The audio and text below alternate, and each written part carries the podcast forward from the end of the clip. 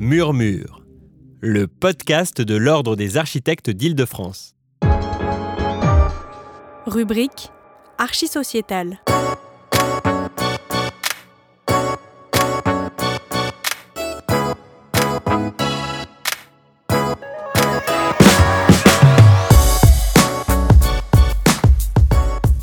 Deuxième épisode de notre retour sur l'événement Réparer la ville, organisé par l'Ordre des architectes d'Île-de-France du 20 au 22 novembre 2019. Ce temps de restitution revient sur les quatre ateliers qui ont pris place le jeudi 21 novembre au couvent des Récollets, à savoir le premier atelier Urbanisme transitoire, un urbanisme durable. Le deuxième atelier Le foncier, notre bien commun. Le troisième atelier Les lotissements, un projet de ville. Le quatrième atelier Le patrimoine du XXe siècle, un patrimoine d'avenir. Voilà, voilà, voilà. Euh, merci de terminer de, reprendre place. Euh, dans une petite demi-heure, on va passer à, notre débat, mais euh, avant cela, j'espère que vous avez passé une après-midi studieuse.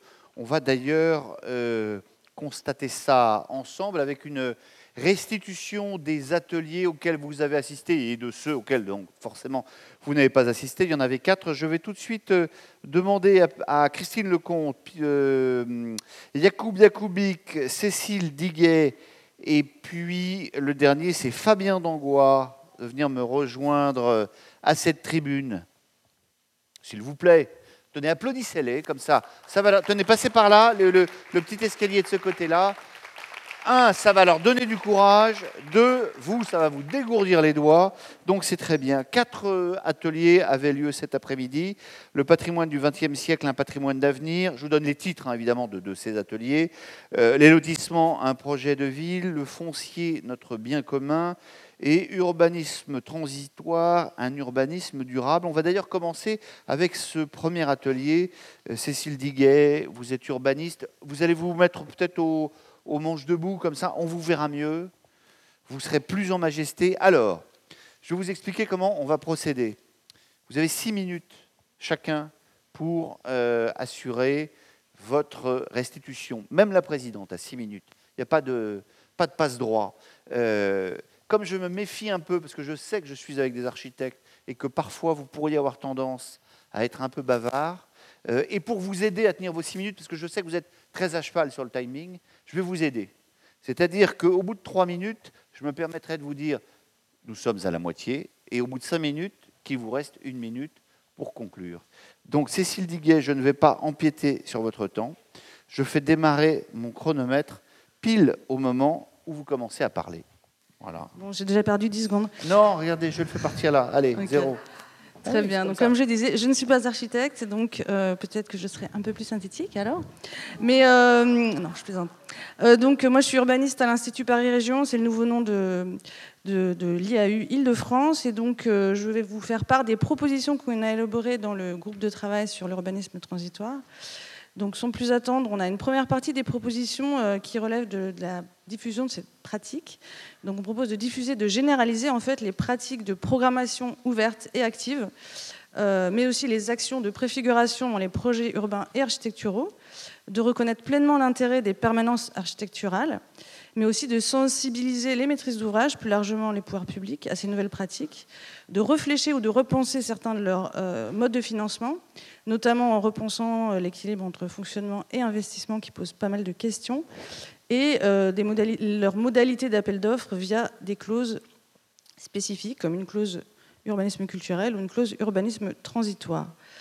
Deuxième grand, on va dire, paquet de propositions, on propose aussi de diversifier plus systématiquement les équipes de maîtrise d'œuvre urbaine et architecturale avec des compétences plus variées. Alors c'est déjà le cas sur certains projets, mais type euh, régisseur, direction artistique, sociologue, des profils plus éducation populaire, artistes. Mais ce qui pourrait changer, ce serait avec une plus juste répartition des honoraires. Euh, proposer aussi en école d'architecture ou ailleurs des formations dédiées euh, à l'intersection, on va dire, entre les dimensions sociales, architecture, urbanisme et culture. Troisième grand euh, paquet de propositions, alors là c'est ce qui va toucher au modèle économique, qui est un des sujets les plus, euh, on va dire, euh, sensibles sur tout ça, puisque de nombreux acteurs de l'urbanisme transitoire sont très précaires. Donc, d'abord, de capter une partie de la plus-value finale des projets pour la phase d'urbanisme transitoire préfiguratif. Il y a certains acteurs, notamment Plateau Urbain, qui le fait et qui récupère une partie du chiffre d'affaires de commercialisation des promoteurs sur notamment l'opération Brunzo. On a trouvé ça très intéressant. Intégrer plus largement les budgets urbanistes transitoires dans les budgets de maîtrise d'œuvre. Et enfin, pérenniser des fonds publics euh, pour l'urbanisme transitoire, pourquoi pas via un fonds dédié, qui pourrait être notamment abondé par d'autres budgets thématiques. Donc voilà, j'ai déjà terminé. Bon, eh bien, écoutez, c'est formidable. Euh, j'en suis, tout décontenancé. Ce qui ne signifie pas que les trois minutes de rab que vous laissez vont euh, pouvoir être dévorées par les autres. Ils n'auront bien que six minutes, eux également. Euh, Yacoub donc vous allez nous faire maintenant la restitution de euh, cet atelier où vous traitiez du foncier. Vous êtes conseiller ordinal. Vous avez donc six minutes.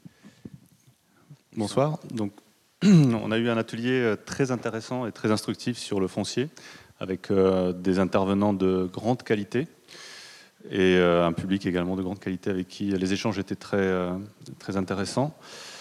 donc, il y avait bien sûr l'enjeu du foncier. Alors, je ne vais pas faire refaire l'atelier, mais effectivement, l'enjeu du foncier et le poids, la, la, part du foncier dans une opération immobilière sont très importants, impactants, surtout en zone tendue. Donc la question était de savoir quels étaient euh, les outils euh, à disposition, quelles étaient les expériences qui sont menées sur le territoire euh, à différents endroits et de quelle manière.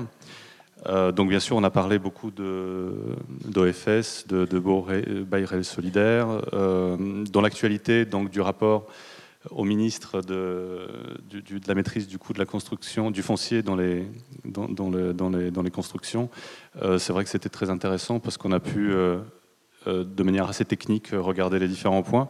Deux, euh, propositions, peut-être qui sont un, petit peu dégagées à la lecture aussi de ce, de ce rapport, c'est finalement l'importance de l'accompagnement des collectivités territoriales, des élus, dans la maîtrise de, leur, de, politique foncière.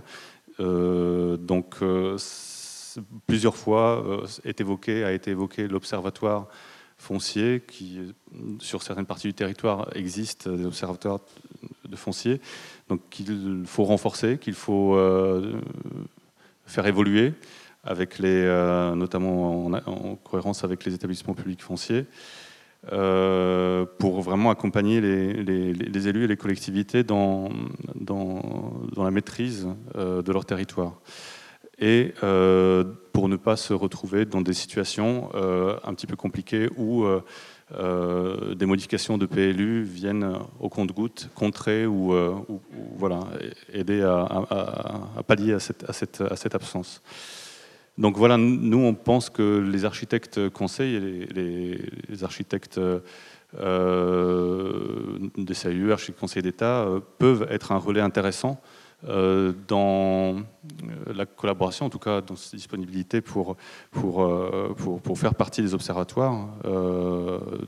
la question reste ouverte sur la manière dont ils vont être organisés, etc.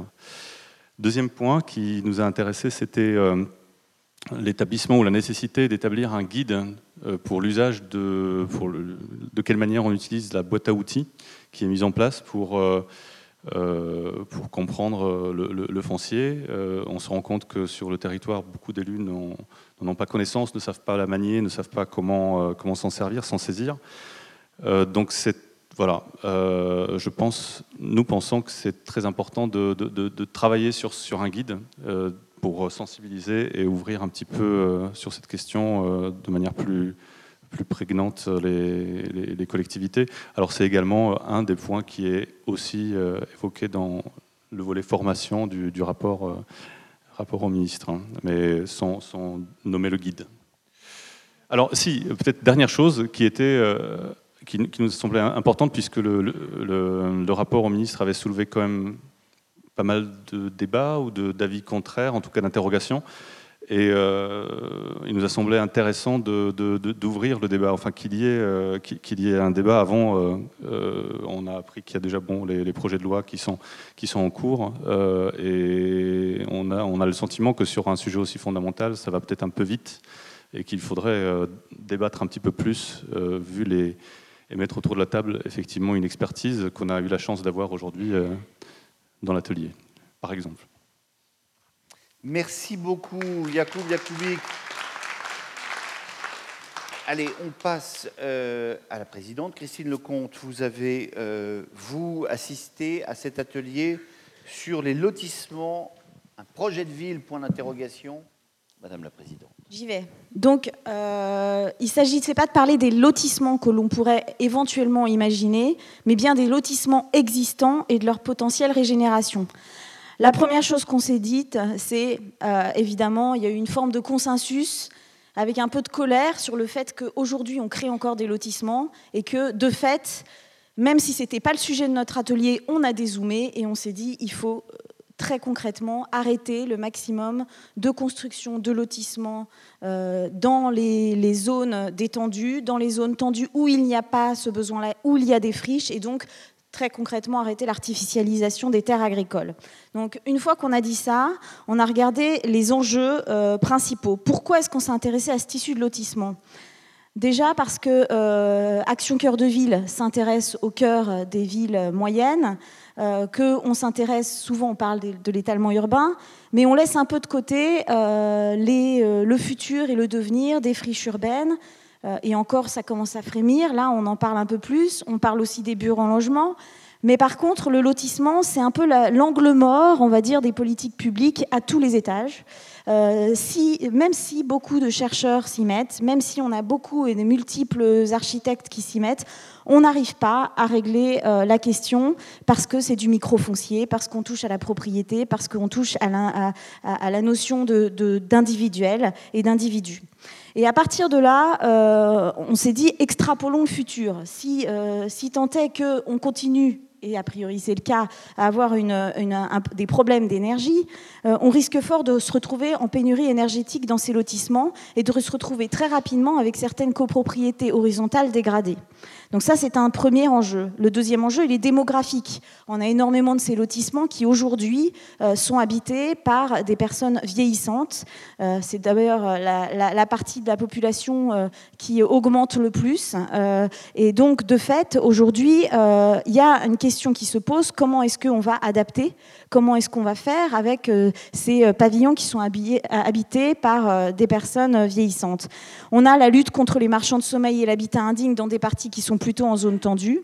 On a l'enjeu du microfoncier, je vous en ai parlé tout à l'heure, et euh, de cette loi Allure qui a ouvert la possibilité à la division parcellaire, mais d'une manière très fractale, c'est-à-dire en permettant la division parcellaire dans la division parcellaire, et ce qui fait que s'il n'y a pas d'accompagnement un peu plus large, on va se retrouver dans des problématiques encore plus complexes. L'enjeu, et ça c'est quelque chose qui est complètement euh, passé sous silence, du coup pour la, puissance publique euh, d'un lotissement en termes de, gestion des euh, équipements publics que l'on peut amener et des services publics. La gestion des poubelles, la gestion de l'eau, la gestion des services publics, la mise en place d'équipements. Tout ça aujourd'hui coûte de 5 à 10 fois plus cher quand on est dans, dans une zone détendue qu'en zone centre.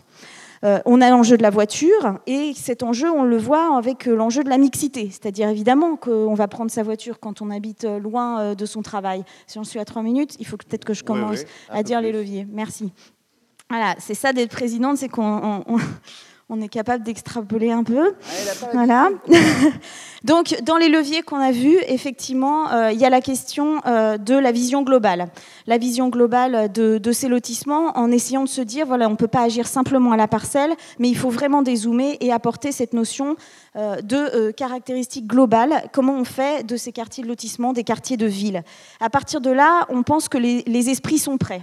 Voilà, on pense que les citoyens sont prêts.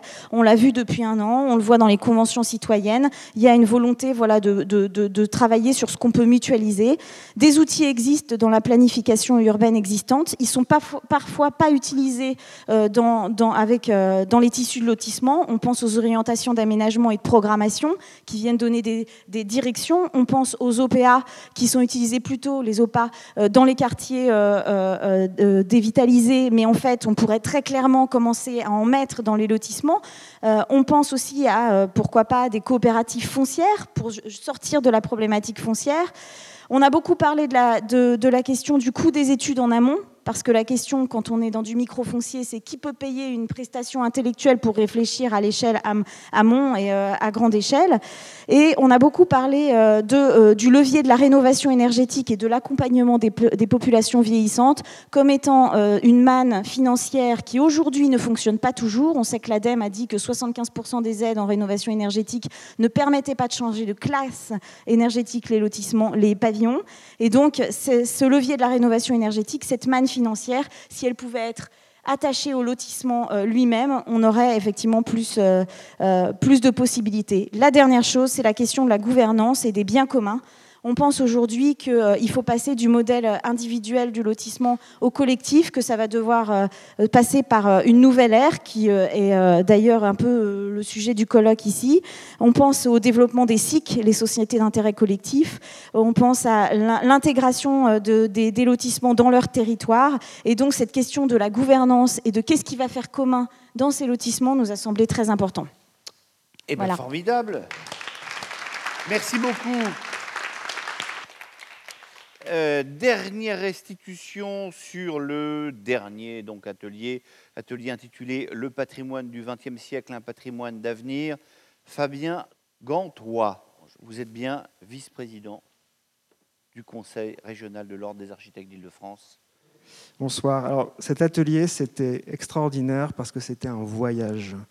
Un voyage dans le XXe siècle, ce siècle passé, je pense qu'on est tous du XXe siècle, tous nés au XXe siècle.